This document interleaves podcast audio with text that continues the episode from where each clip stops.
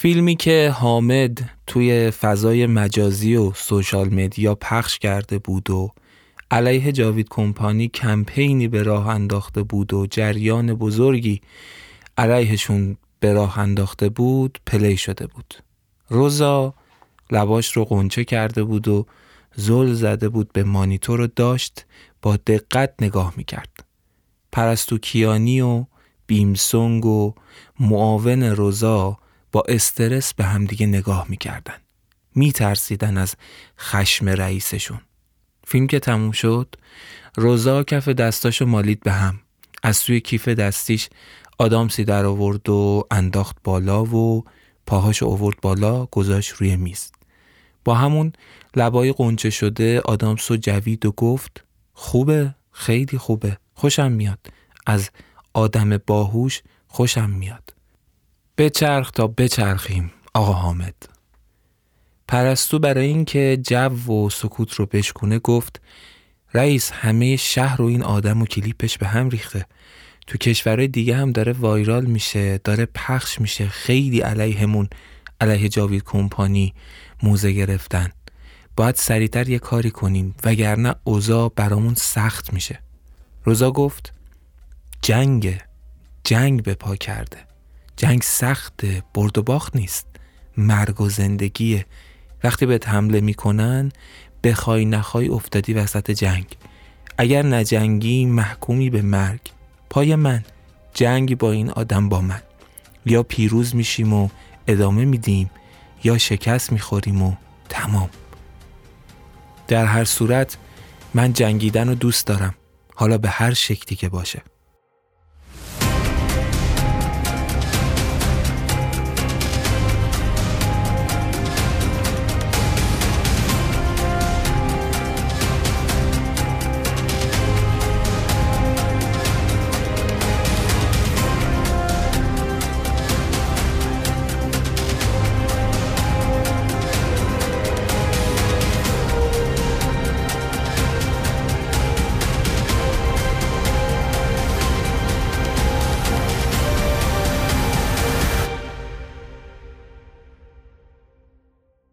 سلام من پارسا مسیحی هستم و اینجا پادکست ریسمانه. پادکست ریسمان جاییه که ما در اون داستانها و قصه که نوشته خودمون هست رو براتون روایت می‌کنیم که این داستانها ممکنه در ژانرهای مختلف باشد و این اپیزود اپیزود 21 از سریال بداهه هست. یه نکته ای رو که باید بگم البته خیلی طبیعیه ولی چون یکی دو نفر سوال پرسیدن اخیرا. در توضیح میدم. اونم این که وقتی خب طبیعتا یک محتوای سریالی هست یا سریال هست باید از ابتدا بریم سراغش. لطفا اگر پادکست ریسپان رو الان دارین میشنوین برگردین از ابتدا بشنویدش. حالا سریال بداهه رو می‌تونین از قسمت یک شروع کنین بیاین جلو. یا اول سریال روانکاو تاریکی رو گوش بدین و بیاین جلو. دو تا سریال به هم ارتباطی ندارن. مسئله دومم این که شنیدن پادکست ریسمان مناسب کودکان نیست. اینم خیلی طبیعیه ولی ما باز هم تذکرش رو میدیم. بریم برای اپیزود جدید منتها قبلش یه خلاصه خیلی خیلی کوچیکی بگیم در مورد سه تا شخصیت. یه یادآوری بشه و بریم تو دل داستان. اول ماجرای روزا. روزا از قسمت پیش به داستان اضافه شد یعنی ما شناختیمش. یه کاراکتر عجیب قدرتمند باهوش یک خانوم و محمود رو کشت و نیت این رو داشت که سیاوش رو هم بکشه اما یه جورایی فهمید که احتمال داره کارش گیر سیاوش باشه و اگر سیاوش رو از دست بده نتونه جاوید کمپانی رو اداره کنه. برای همین سیاوش رو فرستاد به سیاه جله که اون موقع تازه ساخته بودش. هنوز حتی کارش تموم نشده بود هنوز هیچ برده توش نبود.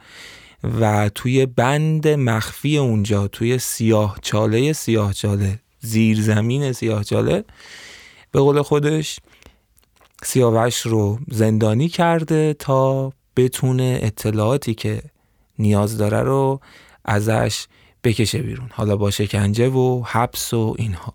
تا اینجا این رو فهمیدیم و قصه خودش هم که یه چیزایی فهمیدیم دیگه که تاجر بوده بعد روی چند تا پروژه سرمایه گذاری کرده بوده همیشه موفق بوده و وقتی میاد سراغ جاوید کمپانی و می‌فهمه که این اختراع و این ایده و این محصول می‌تونه دنیا رو تکون بده میره برای اینکه رقباش رو یا هر کسی که می‌تونه این محصول از چنگش در بیاره از بین ببره. این یه خلاصه خیلی کوتاهی از روزا. نفر بعدی که یه ریویو بکنیم با هم ماجراشو حامد حامد پلیسی بود که از سازمانش ناامید شده بود. همینطور عشقش رو از دست داده بود. یه جورایی به خاطر جاوید کمپانی یا حداقل می‌تونیم بگیم جاوید کمپانی هم مقصر بود در این فرایند از دست دادن رابطه برای حامد و از یه جایی به بعد تصمیم گرفت که خودش علیه جاوید کمپانی مبارزه کنه. رفت سراغ این که حرکاتی انجام بده که بتونه به جاوید کمپانی ضربه بزنه. یک کمپینی رو به راه انداخت که خاطرمون هست دیگه. چی از چیا شروع شد؟ رفت سراغ ژورنالیست ها رفت سراغ بلاگرها جریان رسانه ای راه انداخت و خودش هم با گرفتن یک ویدیو و پخش کردنش یه جورایی علنی کرد حضورش و مبارزش علیه جاوید کمپانی رو. یه سری مسائل شخصی هم با جاوید کمپانی داشت دیگه. حالا از همون ماجرای رابطهش یعنی لیلا بعد ماجرای سایه و اون کسی که باعث کشته شدن سایه شده بود از نظر اون اون دوست پسرش. و ارزم به خدمتتون که حرکتش رو علیه جاوید کمپانی علنی کرده بود. نفر آخر هم که الان می‌خوایم ریویو کنیم آرمین بود. اگه خاطرتون باشه توی اپیزود 19 هم ماجرای آرمین رو گفتیم که رفت برای تولید احساس بازمانده جنگ بودن. و اونجا حالا یه سری اتفاقات افتاد بازی خورد و یه ماجرای عجیبی رو از سر گذرون بعدش دیگه ما نفهمیدیم که چه اتفاقی برای آرمین افتاده. این ستا ریویو رو داشتیم. حالا با ذهنی آماده تر میریم برای شنیدن ماجرای اپیزود 21 سریال بداهه. امیدوارم که با حال خوب این اپیزود رو بشنوید.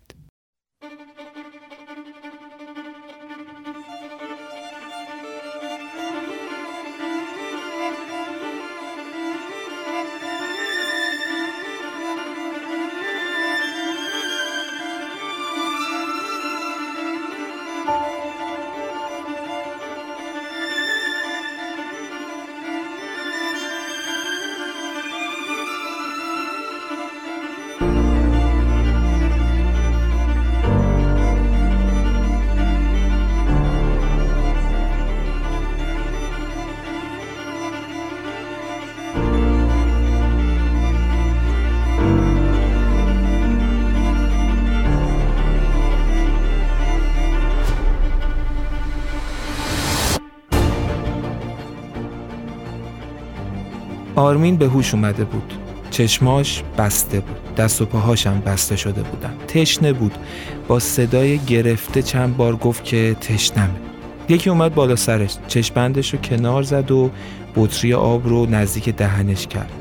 آرمین شروع کرد به نوشیدن و تو همون حین سعی کرد سر گوشی آب بده. توی یک ون بود. توی یک جاده با درختای خیلی بلند در حال حرکت بودن. هیچ ماشین دیگه ای توی اون جاده نبود. توی یک لحظه همه چی یادش اومد.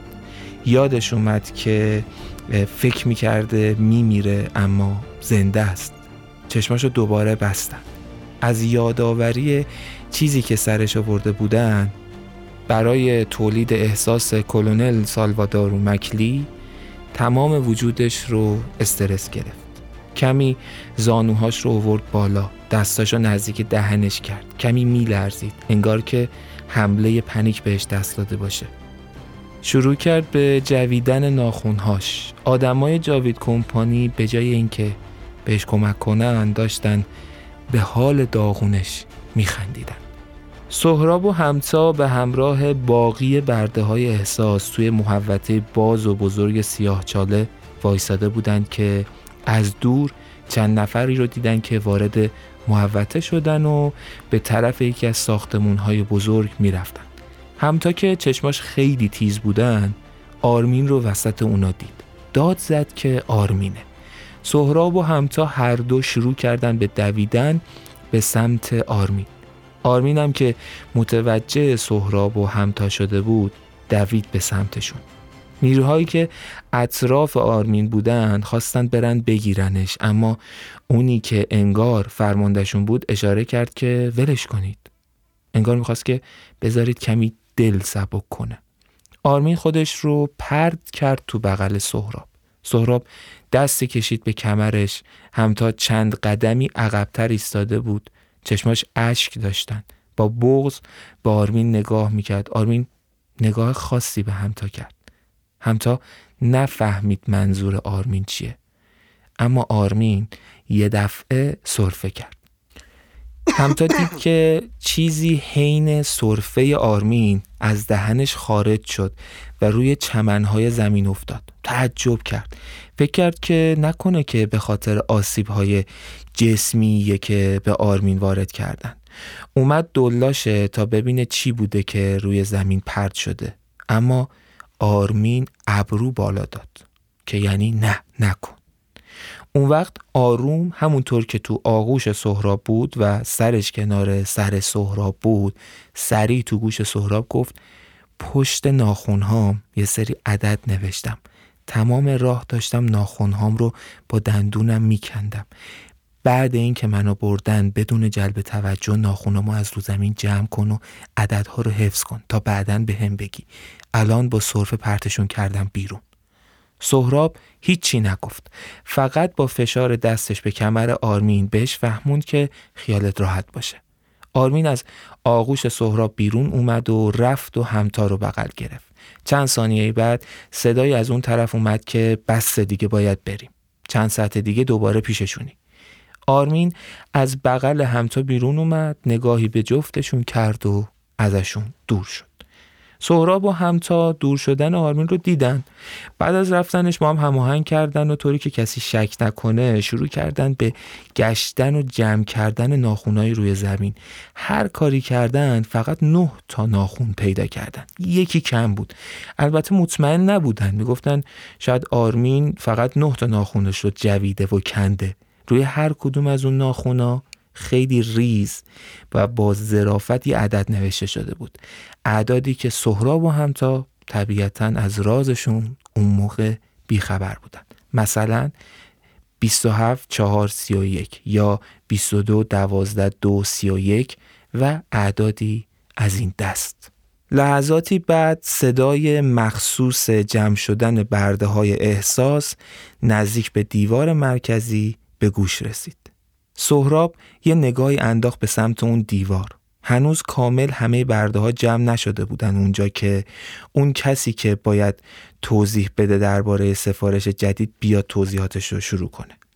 اما یه عکسی یه تصویر روی اون دیوار نقش بسته بود یه مرد به نظر چهل و هفت ساله یا شاید هم نزدیک پنجاه سال که موهاش طیف جوگندمی رو هم رد کرده بود و رو به سفیدی می‌رفت تصویر این آدم رو دیوار بود و یک تیتر هم کنارش بود که اسمش نوشته شده بود و پایینش هم توضیح این که استاد دانشگاه. یعنی می‌خواد بگه این آدم استاد دانشگاه.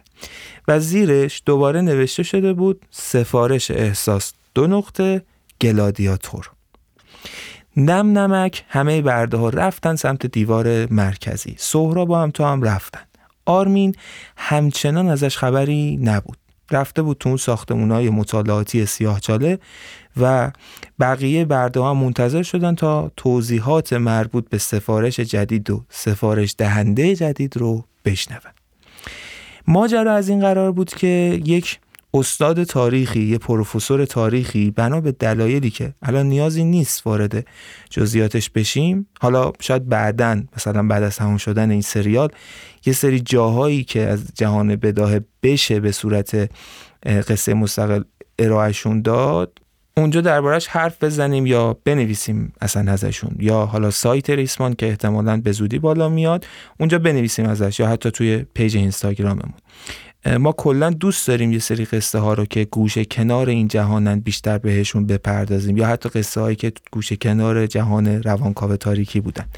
البته که باید گفت بعضی قصه ها اصلا تو تاریخ داستان نویسی و اینها قصه های اصلی نبودن. تو دل یک جهان داستانی به وجود اومده بودن اما اونقدر جذاب و قشنگ میشن که اصلا اون جهان به اون قصه شناخته میشه. تبدیل به شناسنامه اون جهان داستانی میشن بعضی از این قصه حالا خلاصه که شاید بعدا رفتیم سراغ ماجرای این استاد تاریخ اما فعلا در این حد بدونیم که بنا به دلایلی این استاد تاریخ دلش می‌خواست که احساسات گلادیاتورهای رومی رو درک کنه لمس کنه حس کنه حین جنگ اونم.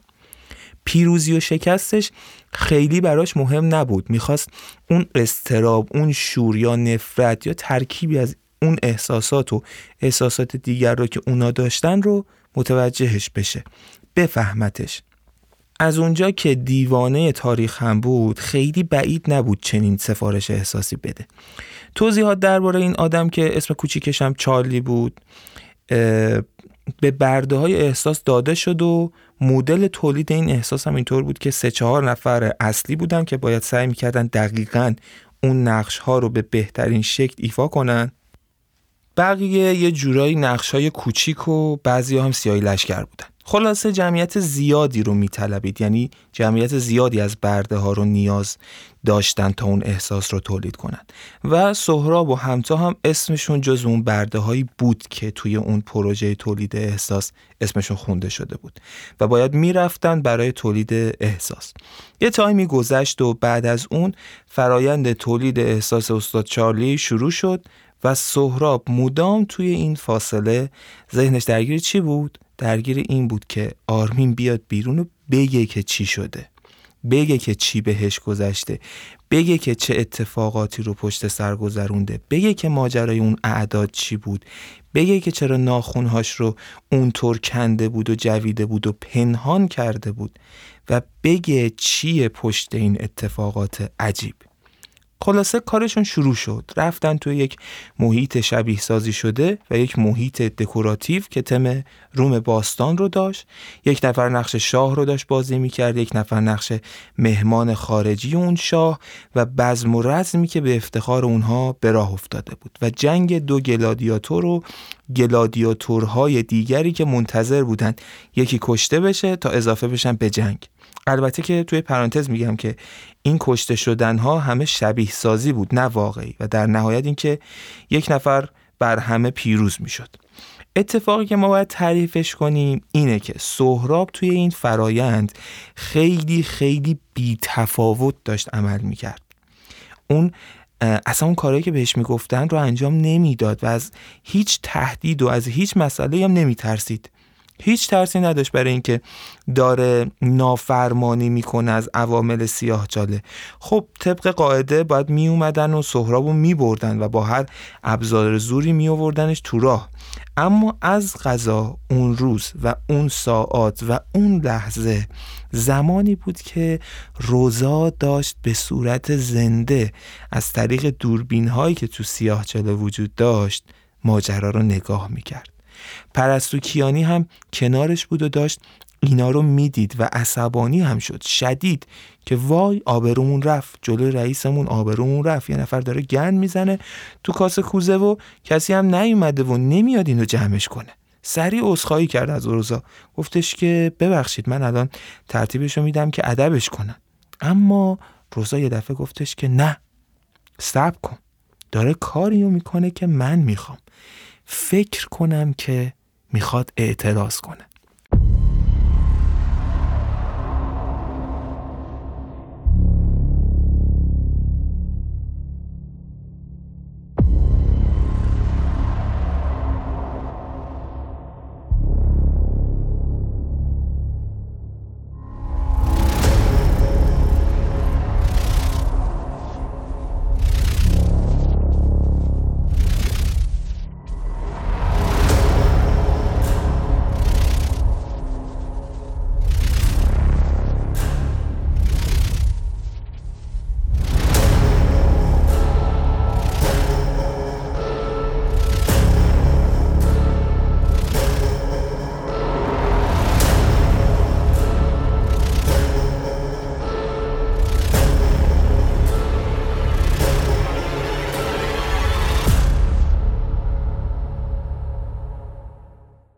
سهراب اولش بی تفاوت بود.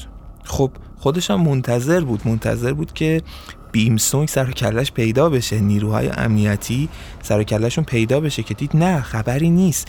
فهمید که یه ذره شل شدن یا اونی که باید حواسش نیست یا بالاخره یه ذره همه چیز مثل همیشه نیست.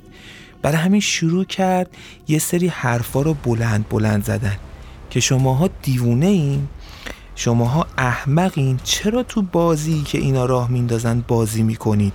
چرا تو صفحه اینا بازی می‌کنید؟ چرا نمی‌فهمید بازی تو صفحه دشمنت بردشم باخته؟ بیاید همتون اون کاری که ازتون می‌خوان رو انجام ندین. ببینیم چه اتفاقی میفته هممون رو می‌کشن. واقعا فکر می‌کنید همه ما رو می‌کشن. می‌تونن واقعا. اگر می‌تونن بذارید این کار رو بکنن اصلا. بذارید بکشنمون. این زندگی که ما داریم چیه به جز مرگ؟ به چه امیدی شما دارید این کار رو می‌کنید؟ برای اینکه صرفا یک روز دیگر رو ببینید یک روز دیگه که بردگی رو زندگی کنید به این امید زنده اید؟ یا از ناامیدی و سیاهی و تاریکی لذت می‌برید؟ از سیاهی تغذیه می‌کنید تو تاریکی زیست می‌کنید. چیه ماجرا؟ چرا متوجه نمیشید؟ حرفای سهراب علنا رو بقیه داشت تأثیرش رو میذاشت. اما تأثیری که حدش این بود که چند لحظه اونای دیگر رو ببره تو فکر. نه تأثیری که بخواد جریانی رو همراه سهراب کنه. اما سهراب خوشحال بود خوشحال بود از این جهت که احساس می‌کرد اگر پشتکار داشته باشه و کارش رو ادامه بده ممکنه به یک نتایجی برسه.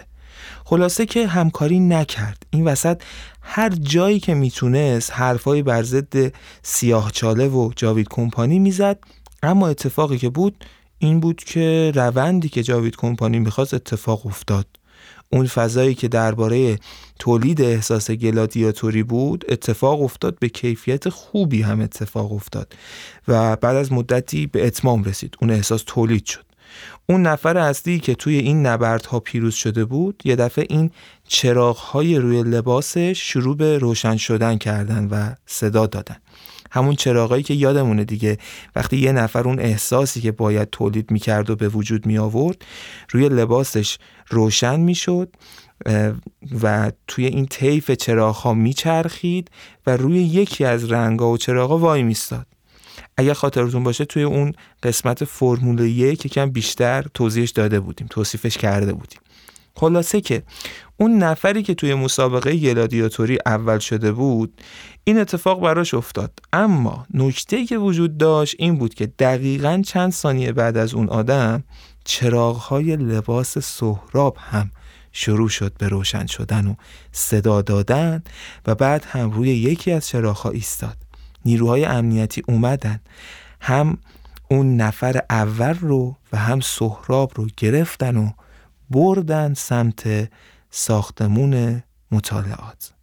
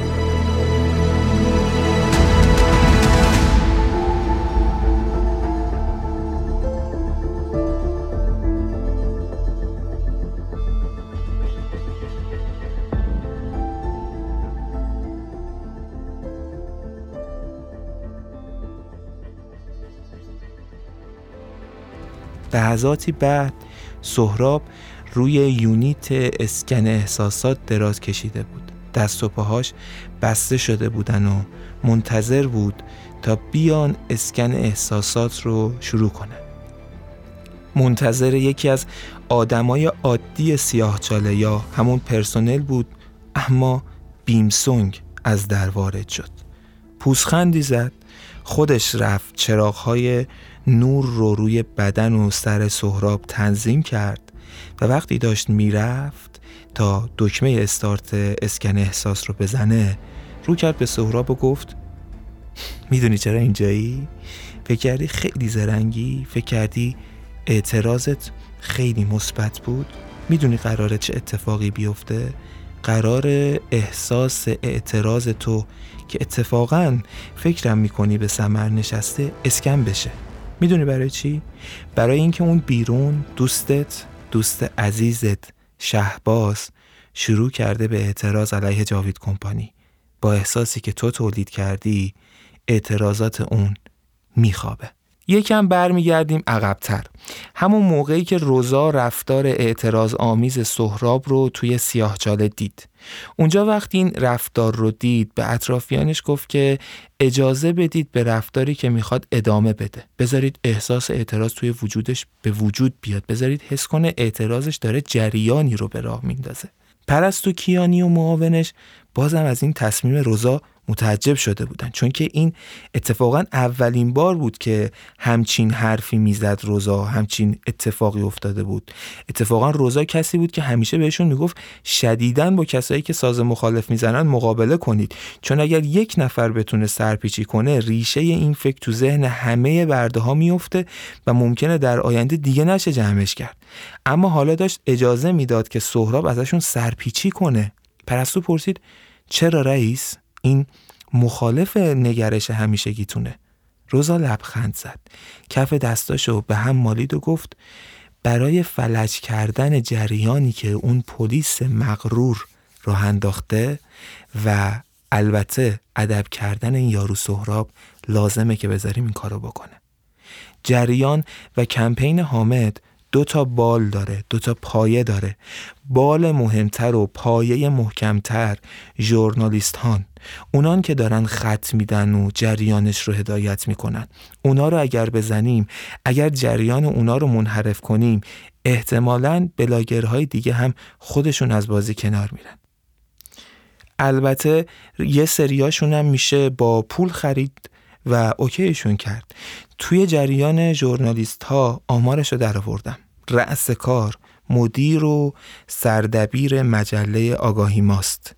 یه مردی به اسم شهباز که از غذا دوست این آقا سهرابم هست. ما اجازه میدیم سهراب احساس اعتراض و تأثیرش رو درون خودش احساس کنه و بعد همون احساس رو به شهباز منتقل می‌کنیم. وقتی هم این آقا سهراب بفهمه که کاری که به خیالش علیه ما کرده به نفع ما شده خود به خود ادب میشه. چند شب بعد حوالی ساعت یازده شب شهباز از دفترش اومد بیرون. بارون می اومد شدیدم می اومد پالتوی سفید رنگش رو بیشتر کشید دور خودش. چترش رو باز کرد. ماشینش صد متری پایینتر پارک شده بود. قدم برداشت سمت ماشینش. توی اون بارون شدید یه نفر رو دید که داره از دور بهش نزدیک میشه. همه جا خلوت بود. حس بدی سراغش اومده بود. احساسش درست بود. چون اون مرد وقتی نزدیکش شد قمه ای رو از کنار کاپشنش بیرون کشید. شهباز ناخواسته اومد برگرده و مسیرش رو عوض کنه و فرار کنه. اما وقتی برگشت سفیدی یک دستمال رو دید که روی صورتش و بینی و دهنش نشست.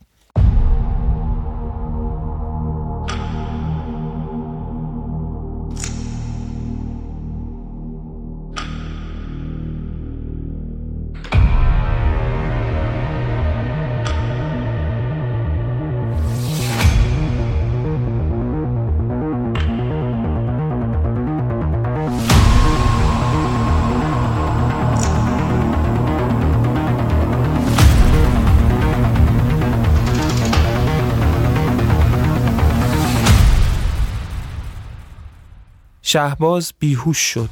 شبونه بردنش یکی از شعبات جاوید کمپانی. زیر یکی از یونیت های اسکن احساس قرار گرفت و احساسی که سهراب ناخواسته تولید کرده بود بهش تزریق شد.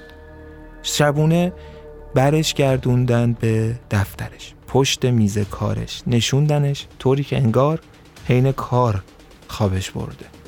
شهباز وقتی بیدار شد احساس کوفتگی می‌کرد حس بدی داشت انگار که از یک کابوس بیدار شده باشه وقتی دید پشت میز کارشه ناخواسته لبخندی روی لبش نشست عاشق کارش بود اولین شبی نبود که حین کار توی دفترش خوابش می برد و این حس خوبی بهش می‌داد. یواش یواش اون اتفاقی که روزا دنبالش بود افتاد. حامد نمی‌فهمید که چرا مدتی شهباز اینطوری شده؟ نمی‌فهمید چرا دستش به قلم نمیره و دیگه مطلبی علیه جاوید کمپانی نمی نویسه حتی نمی‌فهمید که چرا اخیرا کارهایی که برای این کمپین و جنبش باید توسط شهباز انجام بشه مدام عقب میفته مثل بعضی هماهنگی ها با ژورنالیست های دیگه بعضی پیگیری ها و این مدل کارا هیچ کدومشون دیگه انجام نمی‌شد چون شهباز براشون وقتی نمیذاشت. برای هیچ کدوم از این مدل کارا.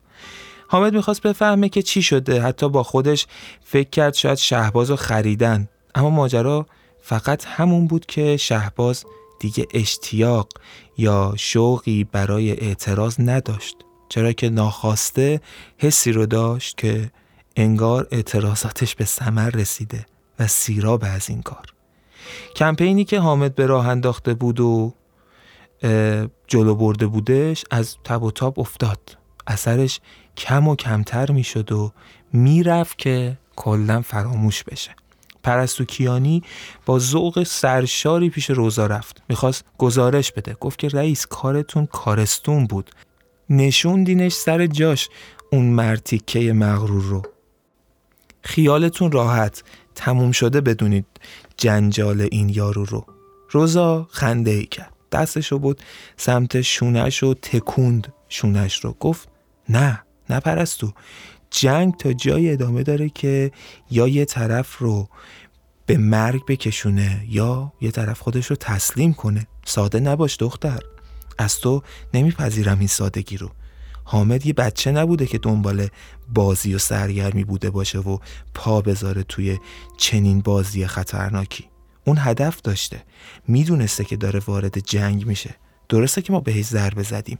اما اونم بیکار نمیشینه. مطمئن باش. خلاصه ماجرا این که حامد ضربه اول رو خورده بود. از جایی هم خورده بود که خودش هم حالیش نبود. می‌دونست که کار کار جاوید کمپانیه. اما اینکه چطور این ضربه رو بهش زدن براش یه معمای غیرقابل حل بود. دیگه بیخیال شهباز شد. باید کار جدیدی می‌کرد. باید به کمپین و جریانی که راه انداخته بود شک دوباره ای می‌داد تا ضربانش دوباره بزنه تا دوباره خون جریان بگیره تو رگای کمپینش. وقتش بود ضربه دوم رو بزنه به جاوید کمپانی. استراتژیش رو محکم کرد. چاله چوله هاش رو برطرف کرد. وقتش بود قدم دوم رو برداره. یه ضربه کاری که به نظرش اگر درست گر می گرفت می‌تونست کار جاوید کمپانی رو حتی یه سره کنه. درست جایی که حامد به فکر زدن ضربه دوم بود جایی که گیج بود از مشت اولی که از جاوید کمپانی و در اصل روزا خورده بود مشت دوم رو محکم تر خورد. یکی از دوستای حامد بهش یه پیام بی مقدمه داد که دیدی فیلمی که پخش شده رو؟ حامد جواب داد که چه فیلمی؟ دوستش براش یه فیلم فرستاد. وقتی که حامد فیلم رو دانلود کرد و نگاهش کرد فهمید که اونی که اون طرف توی جاوید کمپانی مغز متفکره و داره باهاش پنجه به پنجه می جنگه قلدرتر از چیزیه که فکر می کرده ریخت به هم. اما باید به خودش مسلط می بود نباید وامی داد حامد. پس دوباره پلی کرد تا با دقت بیشتری ببینه. فیلم پلی شد. لیلا بود که نشسته بود روبروی دوربینی و داشت حرف می‌زد. سلام. اسم من لیلاست. همون کسی که حامد توی تعریف ماجرای خودش توی راه انداختن کمپین دم بزنیم ازش مایه گذاشت. می‌دونین من اهل این کارا نیستم اهل حرف زدن نیستم. آدم گوشگیر و کم حرفیم. اما وقتی بهت دروغ ببندن بی آبروت کنن نمی‌تونی ساکت باشی. از اون بدتر دلم سوخت به حال کسایی که با حرفای اون آدم دروغگو و دروغ دوست راه افتادن دنبالش. اشتباهی که یه روزگاری منم کردم. من بلد نیستم طولانی حرف بزنم. یه راست میرم سر اصل حرفم. حرفام رو هم از قبل نوشتم که حتی واوی رو کم یا اضافه نگم. پس از رو نوشته ها می‌خونم. خانم ها آقایان من لیلا صبوری فرزند صابر. به همه شماها اعلام می کنم که ادعاهای آقای حامد دارانی درباره من دو بخش دارد. بخشی درست و بخشی دروغ. بخش درستش مربوط به رابطه عاطفی ما در گذشته است که صحت دارد و قابل تحقیق است. توسط هر کسی که شکی دارد. چرا که افراد بسیاری در محله محروم و کوچک قدیممان شاهد این ماجرا بودند. اما بخش غلط ادعاهای آقای حامد دارانی برمیگردد به نحوه جدای ما. تمامی حرفای ایشان کذب محض و بازی با آبروی من بوده که همینجا اعلام می کنم به زودی از ایشان در محاکم مربوطه شکایت خواهم کرد. ایشان فردی بیمار تشنه قدرت و اتفاقا پول دوست بوده که برای به دست آوردنش از هر چیزی که بتواند استفاده می کند دلیل جدایی من هم قصه های تعریفی ایشان نبوده بلکه خیانت عجیب و واضح ایشان به من بوده. اگر نیاز باشد در ویدئوهای بعد جزئیات را خواهم گفت. اما خواستم تنها این را بگویم. منی که ایشان سعی کردند با حرفایشان ازش حیولایی بیرحم بسازند و خود را قربانی نشان دهند باید بگویم که خود یعنی لیلا قربانی خیانت ایشان یعنی حامد هستم. و همچنان بعد از مدتها تحت درمان روانی هستم برای پاک کردن عوارض ضربه مهلکی که آقای حامد دارانی به من و زندگیم زد. لطفا ندانسته حرفای کسی را باور نکنید. لطفا کورکورانه به دنبال کسی حرکت نکنید.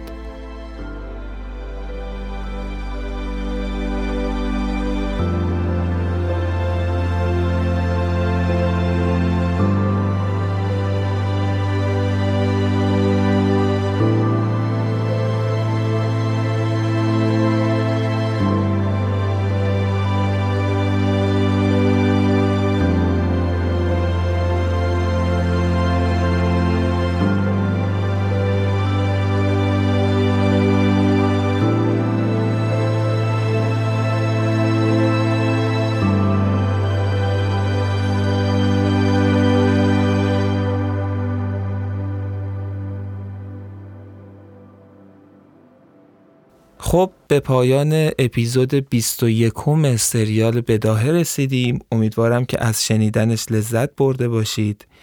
ممنونم که مثل همیشه ما رو حمایت می‌کنید ما رو دنبال می‌کنید و لطف و محبت می‌کنید و پادکست ریسمان رو به دوستانتون پیشنهاد می‌کنید. از صبر و همراهی همیشگیتونم متشکرم. اپیزود بعدی هم امیدوارم در یک هفته الا ده روز آینده پخش بشه و به گوشتون برسه. تمام تلاش ما برای این هست که این اتفاق بیفته و درست بریم جلو تا این سریال هم به پایان برسه و بریم سراغ پروژه های جذاب بعدی.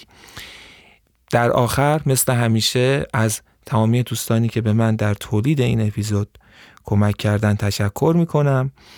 ممنونم از محمد سعید محمد رضایی. ممنونم از محمد مومنی ممنونم از فاضل خردمند و متشکرم از جواد رحمانی عزیزم.